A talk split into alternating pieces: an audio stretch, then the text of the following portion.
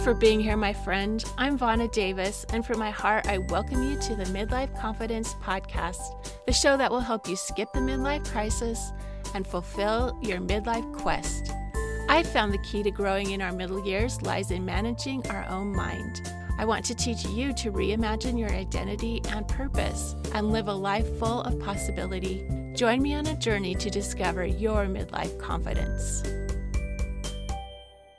Welcome back. The last few episodes, we've been talking about the past, and we're going to talk about the past a little bit more today because sometimes we blame ourselves for making mistakes in the past that often still have consequences today. And we'll think, I did it wrong, or I should have done it differently, or I could have done it better. Do you know what was supposed to happen? You were supposed to make mistakes, little ones and big ones. You did it just right, 100%. When we mess up, we're doing exactly what we came here for to learn the difference between good and evil through experience. And in the end, every mistake we made can be turned to our advantage and work for our higher good. That's the promise made by God. When we did things in our past that we think we did wrong, it kind of brings a special kind of pain. Thinking I'm not good enough and my life isn't what it should be because of me. And there's one kind of past mistake, parental regret, or mommy guilt, which can live on long after our kids are grown up. And then we think, I'm not good enough, and my kid's life isn't what it should be because of me. So let's talk about when parental regret is shadowing you and how you can envision a bright future for your children. There are so many things I could have done better as a parent that I think would have made my grown up children's lives better today. I really wish I'd known then what I know today, and then I could have taught them better how to handle stress and anxiety and how to understand their emotions and manage how they feel. But here we are living in the future that we created with the choices in our past. You know what would make me really happy right now? If I could convince all my kids to go see a therapist and undo all the damage that we've done. And we're just an everyday family. No major traumatic events or family drama. In fact, pretty well on the functional side as families go. But still, plenty of things I wish I'd done differently. And I'll share just one simple example. And this one really makes me cringe. I still can't even believe I did this. It seemed like a good idea at the moment. So, back in the day, one of our sons was in that stage of lying to us that so many kids go through, and he was probably around third or fourth grade. For example, he'd tell me he'd taken a bath and washed his hair when really he just splashed water on his hair. And he'd tell me he brushed his teeth, and I knew he didn't because his toothbrush was dry. It's really normal, right? Just doing what kids do to test how far they can get and trying to make their own decisions as they grow up. And yet, lying can send us parents over the edge. Or I should say, we let it send us over the edge and I was letting it make me super frustrated and making it mean that he was going to grow up dishonest and shady if I didn't teach him properly right now. So I decided to follow some advice I heard from some parenting guru. I can't even remember who now, but her advice was to turn the tables and let them feel how it feels to be lied to. Cue the ominous music, right? So I went to his school and got permission to take him out of class. And we went out to the car, and I told him I just wanted to spend some time with him and treat him to some ice cream. So we drove toward the ice cream parlor in the neighborhood shopping center. But then I stopped, turned around, and said, No, we actually aren't going to do that. I'll just take you back to school. He seemed confused but quiet.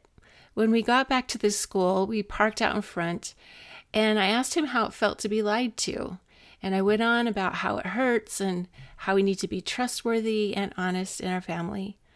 I know, I know the irony, right? I was trying to teach him honesty by being deceptive. Oh my goodness, I still can't believe I did that.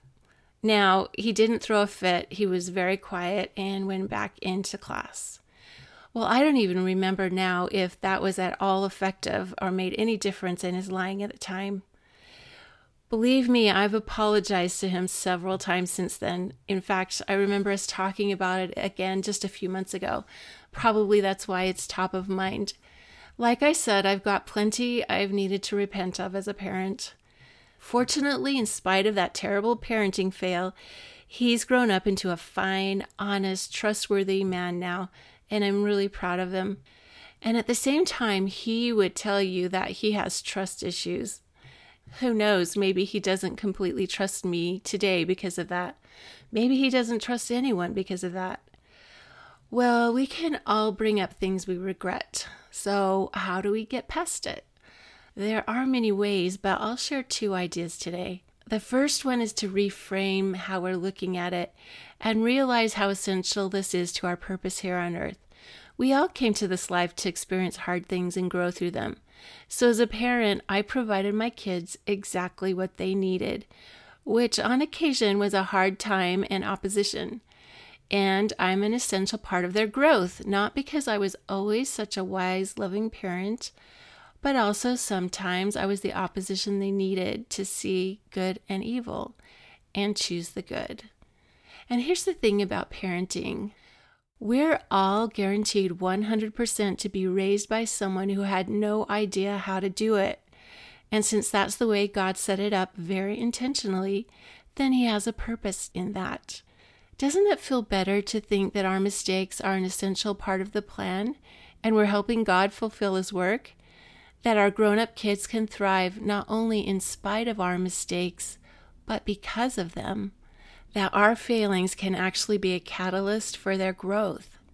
I like to remember that I can't mess up anything so much that God can't fix it.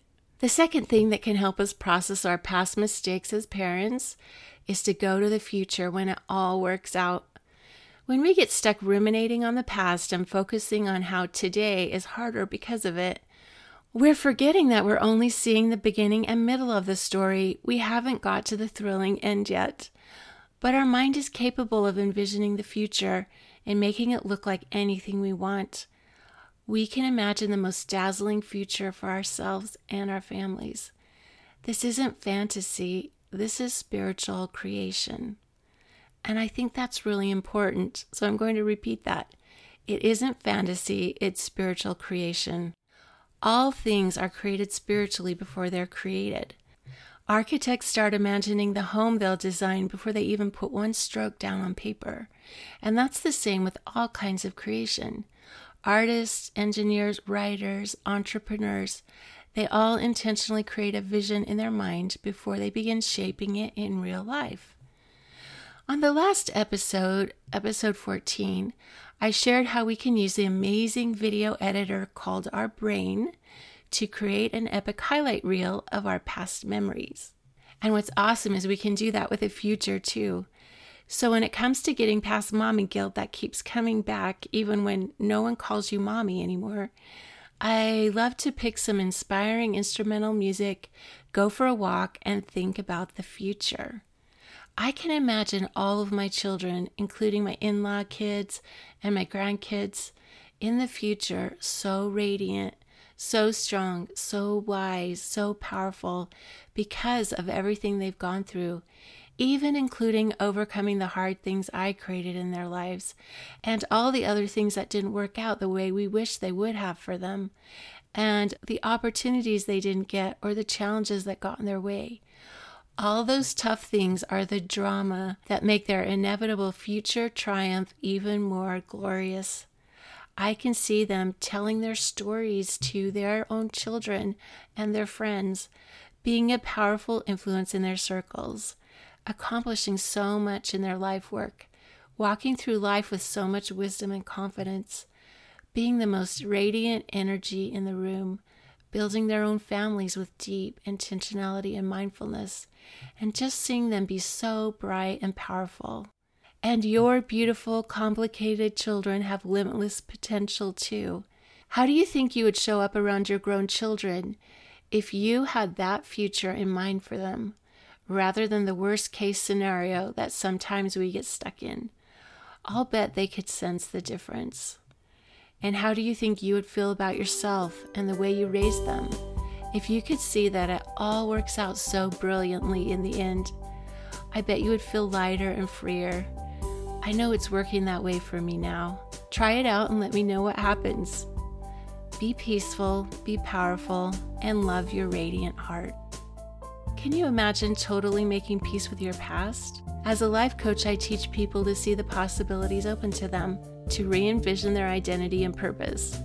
Somewhere in the middle of life is the perfect time to update your mind and how you're thinking so you can make the most of the rest of your life. You can get in touch with me and schedule a free discovery call by emailing me at vana at midlifeconfidencecoach.com or on my website, midlifeconfidencecoach.com, or message me on social media at Midlife Confidence Coach. I can answer all your questions about how coaching could help you. All that's in the show notes. Take care until next time.